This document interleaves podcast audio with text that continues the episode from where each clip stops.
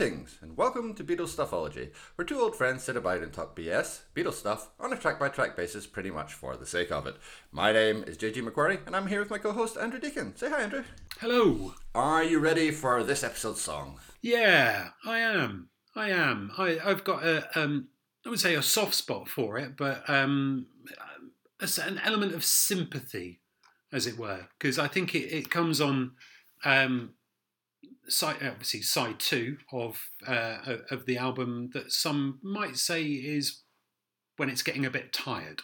If by some you mean me, then yes. Yes. Yeah. I mean, certainly, certainly, if you were to look at the track listing, there's not much there that's going to make you go, "Wow!" But um, but I think there's um there, there's there's a fair bit of this song that that helps it stand out from some of the the other um, lesser quality tracks, if you see what I mean. Not least the fact it's um, two minutes forty with a fade out. Yeah. So you know it's a mighty long Beatles track, and especially bearing in mind they didn't even hit three minutes um, for another couple of years uh, on a track. So two minutes forty with a fade. That's quite ambitious, but I don't know how much of that comes down to the fact that it's not their song. Well, there is that. Um, it's one of those songs I'd slightly. I think I kind of appreciate it more than I like it. I can I can I can hear what the band are putting into it. I'm not a massive fan of, of, of that kind of slightly um, sort of fifties, early sixties, shalalala stuff. That's just there's nothing wrong with it. It's just not particularly to my taste, and I think they do as good a version of that as you could probably expect. Sort of for Liverpudlian men to do um, when when taking over for an American girl group. It's it's absolutely fine. Um, it's just not particularly my cup of tea, I think. And it's a it's a I don't know. It's yeah. I can hear that they're putting effort into it, but I, I don't. I'm not sure that the effort that they put in ever quite manages for me to get beyond the speaker grill. Okay, so out of interest then, because I haven't uh, done the deep dive and gone back and listened to um, you know, the original. How different is it? Not especially. Um, it, it's it's when when we were talking about boys, it, it's kind of that really. Um, okay. Uh, it, it, it's the Beatles version of Baby It's You is to the Shirelles version of Baby It's You exactly as the Beatles version of Boys is as to the Shirelles version of Boys. Okay. So it's the same. It's it's stylistically uh, similar. It's, it's it's doing the same basic things. Which which seems to be in keeping with the time. I, th- I think it's a much yeah. more. It's very much a sort of a seventies, perhaps then eighties, nineties um, idea that when you're covering a song, that you need to add something different to it. That you can't just do a copy but of course, again, common theme 50s, 60s, early days of, of pop and rock. I don't think that that idea existed. You know, you picked a song because you liked the song and, and what it gave. So you do your version of that song, even if the version is kind of like just a copy with, you know, the, the old gender swapping going on. So um, it's not a huge surprise that um, to hear that the, the original would be a version that's similar to to this particular cover. Um, but I think what interests me though is the song itself because I think you can tell that this song is written by experienced songwriters, songwriters who are schooled in in a craft and who've had successful hits already and know how to put a song together um, for a particular audience. I think you can tell it's a coherent product. That it's got you know it's a start. There's a there's a bit of a narrative. There's a you know story in there. Even though it's not particularly lyrically sophisticated, you can feel that there is a sense of development from point A to point B. Um, and, and musically, it's pretty assured whatever you think of, of the version and the old um, doo doos going on in the background, I think it's it's a pretty well put together piece, and that makes sense, of course, when you know it's Bacharach um, and David and um, and I've forgotten the other one. Williams. Thank you. Um, you know, people who know what they're doing. And Williams has appeared elsewhere on the album, of course, but you, you just have to go through some of the, the things, the songs that um, Burt Bacharach has already written at this stage. You know, and okay, so 1958, there was Magic Moments. Say what you like about it, but it's a song that people know and they have remembered. Baby It's You was 61. Okay, that's fine. But 62, you've got um, I Just Don't Know What to Do with Myself, which, you know, Dusty Springfield had a massive hit in and is, is a fantastic song. Or um, Make It Easy on Yourself, um, which was a, you know, a hit for Dionne Warwick. Um, you know, so there are classic songs that that Bacharach and David um, were writing around this time. Whether this is as strong as some of um, his finest, fine, you know, probably not up there, but it's still a well put together song by someone who knows what they're doing. Yeah, I mean, I think it is, but I, I also think that that slight craftsmanship might be why I don't get on that well with this song, why I can appreciate it more than I like it. I, I completely agree with you that, that you can hear that it's written um, by people who understand their craft. Um, but I think that also leaves it a little bit calculated is too strong but it, it feels it feels very deliberate in a way that the kind of more relaxed songwriting that say lennon and mccartney are doing on this album doesn't it feels it feels a, a little ah god not inauthentic that also sounds a little bit too strong but there's just that there's just something about it that just sounds like okay we will sit down and write a song now and here is the song we have written and i don't know um, that's harsh. I think I know, And I know it especially okay. I mean, we will be talking about "Do you want to know a secret?" in in the next episode, and you know, without wishing to preempt anything, there, there's a good part of that song, and then there's a couple of parts that quite clearly they've just sort of thought, "Oh my God, we need something here, and we need something here.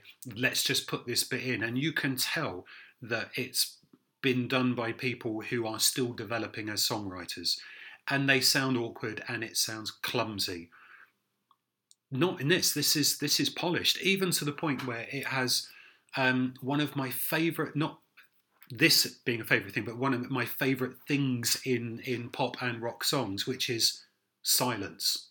You know you get the introduction 11 seconds in brief silence then the vocal comes in. I love songs that are confident enough to be able to get to a point and then just go stop and then pick up again. You know, um, I'm pretty sure on, on this podcast before I've mentioned um, Kirsty MacColl's "They Don't Know About Us." I can even go as far to say that the um, and this is a much more obscure reference um, for for Beatles fans. Um, on the Wedding Present's cover version of "Come Up and See Me, Make Me Smile," they do one that is just absolutely sublime. I don't know. It just touches me when when you've got a, a good song and someone's confident enough to put that brief pause in and then get going. Love it. So um, yeah, you're not going to win me over on this one. and I'm not going to try. But uh, um, I mean, again, I, I don't. I, that's that's the thing. I I don't really disagree with anything that you're saying. I just it's just something I struggle to get behind, and it, it's it's. My problem really. That's that's that's the truth of it. I mean sort of looping back to what you were saying about cover versions and whether they need to do something more than the original. It's kind of interesting that um, given that this is a fairly you know straight down the line kind of cover version it's also got that little buddy holly oh thing Yeah. going on at one point as well which isn't an obvious fit for this song. It's a really i find that a really interesting choice and especially because it's Lennon, not McCartney. If it was McCartney, I mean, we know that McCartney's a huge Buddy Holly fan. He's the one that tends to kind of lean into that direction. It's very unusual for Lennon to take that kind of cue on it. Okay, so well, that interesting that you say that, of course, because I think lyrically this is quite similar to Anna Go to Him, where you've got the seemingly you know cuckolded um, Lennon singing about how much he loves this woman. Um, but that this woman seems to have an interest in, in somebody else, and but I will always love you. Um, you know, lyrically, there's there's the there's sort of a, a very Lennon esque pity me kind of theme going on there. So you know, I can completely understand why, um, of all of them, Lennon wanted to sing it. It just seems to fit in with the, the sort of songs that he he liked singing and also liked writing. But it doesn't sound like Lennon. You know, you you sort of and maybe that this is um, another one of those points. Then, if if you you sort of if you listen to it, I think if you weren't told it was the Beatles would you know it was the Beatles? Because um, as much as I'm saying, yeah, I like the construction of the song, um, it's a polished song, it's not a very Beatles song, it's not a very Beatles vocal either. There's something about Lennon's voice here that just sort of makes me think this could be anyone. Well, within reason, I guess. Uh, yeah, uh, it is. It is a slightly odd performance um, from Lennon. It, it, doesn't sound particularly like him. I don't think it sounds particularly like anyone, except for that one little moment in the middle eight where he, where, uh, what can I do? Then it's true, and then he kind of really goes for it. That don't want nobody, yeah. nobody, and suddenly his accent materializes from nowhere, and it sounds like John Lennon again, and then because baby it's you and it falls back into it and it's gone. So just for that little moment there's there's a point where um, yeah his his own voice suddenly materializes. And i don't know if that's simply because he's paying more attention to the rest of it if he's putting a lot into it so he's he's concentrating on, on his performance. But when he goes for the the big power moment you know it slips and and he goes into his sort of more naturalistic voice then it comes back as he's sort of concentrating. I mean, we, you, you used the word polished before, but I think this is a, this. I mean, it's a polished written song, but I think it is a very polished studio performance mm. as well. And I think you can hear, for all that it doesn't necessarily sound like Lennon's voice particularly, you can hear that he's he's putting in the effort. He's really he's really trying to get this one right. This isn't just knocked off. Yeah, I mean, see, that's an interesting one as well because um, you know, the good people at Wikipedia will tell you that it was a regular in their live set from 61. Okay, yeah. fair enough. They weren't perhaps writing down set lists or people weren't recording set lists, uh, set lists for maybe 61, possibly some of 62. It's not much they played um, after the album came out. And, you know, set list um, um, .fm, you know, says that they were playing it from February of uh, 63 but they do cover quite a lot of set lists through 62 as well. So it doesn't seem to be played a huge amount. And, and certainly, much like one of the previous songs we did, you know, an awful lot of the, the, the 19 times it was played was in the Odeon Southport and the Winter Gardens Margate. There's not much um, evidence that it was played uh, elsewhere. But you're right, it does sound as though it's one that they know. Um, maybe it's just quite an easy. Maybe that's the trick of being a polished songwriter. You're writing songs that are easy. Um, you know, there's not a, a, massive number of chord changes in. It's quite simple and straightforward, and therefore pretty easy to get right. I think it's an interesting one for for um, for the live stuff because I think particularly a lot of those kind of um, those backing vocals, the the shalalalas and and and all that kind of stuff. Um, I mean, we know that the, that the Beatles are really good at being able to do that, but it, it's I, that can't be that easy. I wouldn't have thought to pull off on stage. That that would have been a bit of a a, a bit of a challenge, I suppose, and that kind of makes it an interesting choice for it to have been played that often. And in terms of its, um, I mean, in terms of its chords, it's like I think four chords or five chords. It is a very very simple song. So um, in terms of just being able to, to, to pick up a guitar and play it, I mean almost almost anybody could play it. So that's that's definitely a valid observation. Um, but yeah, those those vocals are not.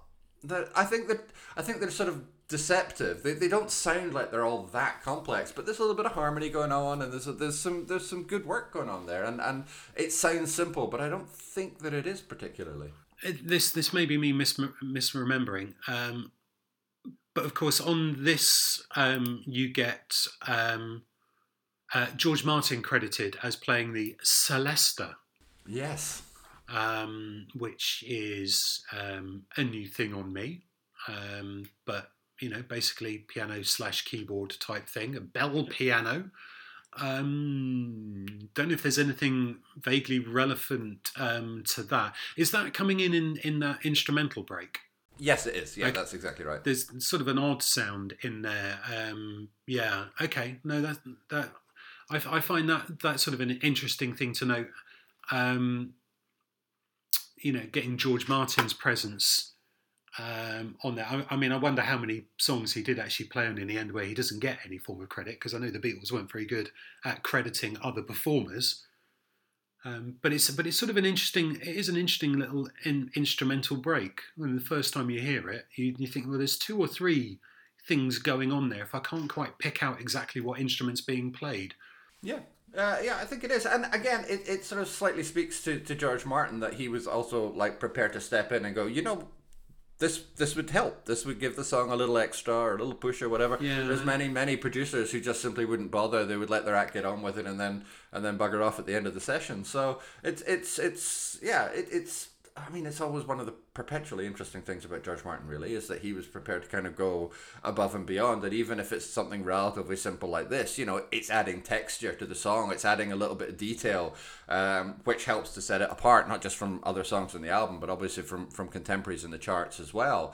It's it's it's it's not necessarily an obvious thing for him to have done, and um, and yeah, it, it, it does make an audible difference to the song. Yeah, and it takes it away from. Just imagine if if George had done one of his solos on it. That um, I, don't, I don't know if it would have added anything tonally. It probably wouldn't have been the right thing to do. Well, I think it probably would have made it sound like everything else, and um, Yeah. whatever whatever um, qualities or otherwise one might regard the song as having, it doesn't particularly sound like you know every other song on the album. So that's a, a, a nice thing I've been able to say about it. Yeah, yeah. Well, you know, it's it's ironic, isn't it, that it's two minutes forty with a fade, uh, the the longest Beatles song so far, and yet it's the one that we seem to be running out of things to say um, the most quickly. Really, isn't it? We seem to have, reached maximum capacity on this, which is a, a little bit on the weird side.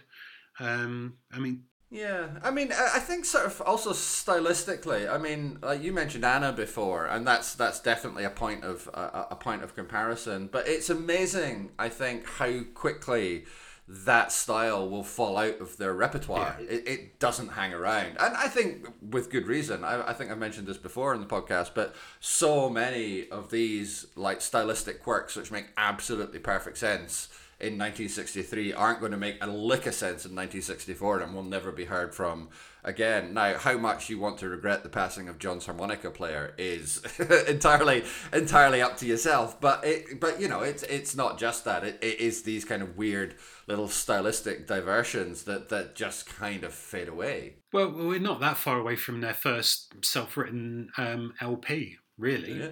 Um, you know, it's, it's only uh, about 12 months down the line. Um, and you'll then see that marked development. Although, of course, uh, right, a slightly unfair comparison because, of course, we're cherry picking um, Bacharach and David songs that have clearly survived for a reason. You know, even once we get to um, Help, uh, for example, um, and then even A Hard Day's Night, and then even into things like Rubber Soul, there are still some Iffy's Beatles tracks on on them. They're- you know, admittedly, an Iffy's Beatles track is still better than you know a good track by you know insert percentage here of of, of other acts.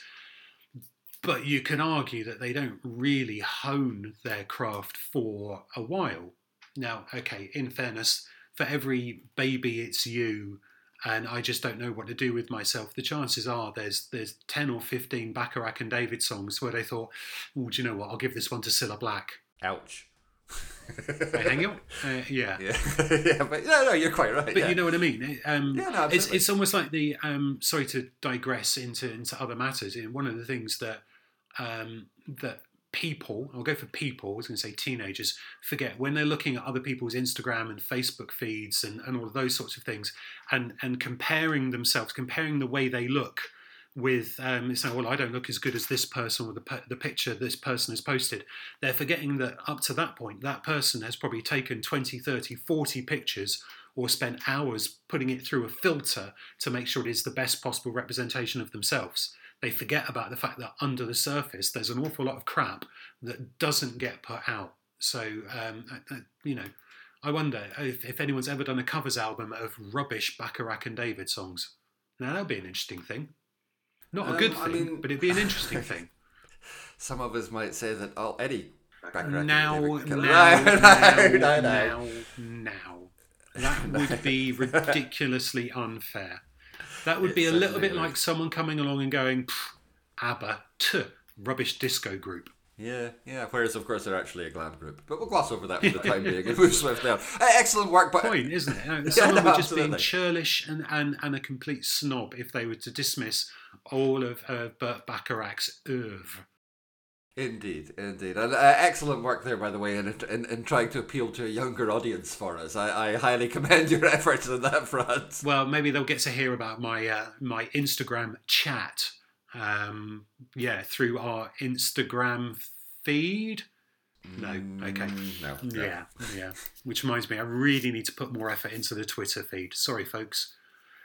Yeah, um, yeah. I will do that. I will do that. Once once we break 200 downloads for a particular episode, that's when I'm really going to go to town on it. Okay, I, I will immediately start faking download statistics then in order to ensure that we hit that target. Here's the truth, listener, and I use the word listener, singular version, uh, deliberately.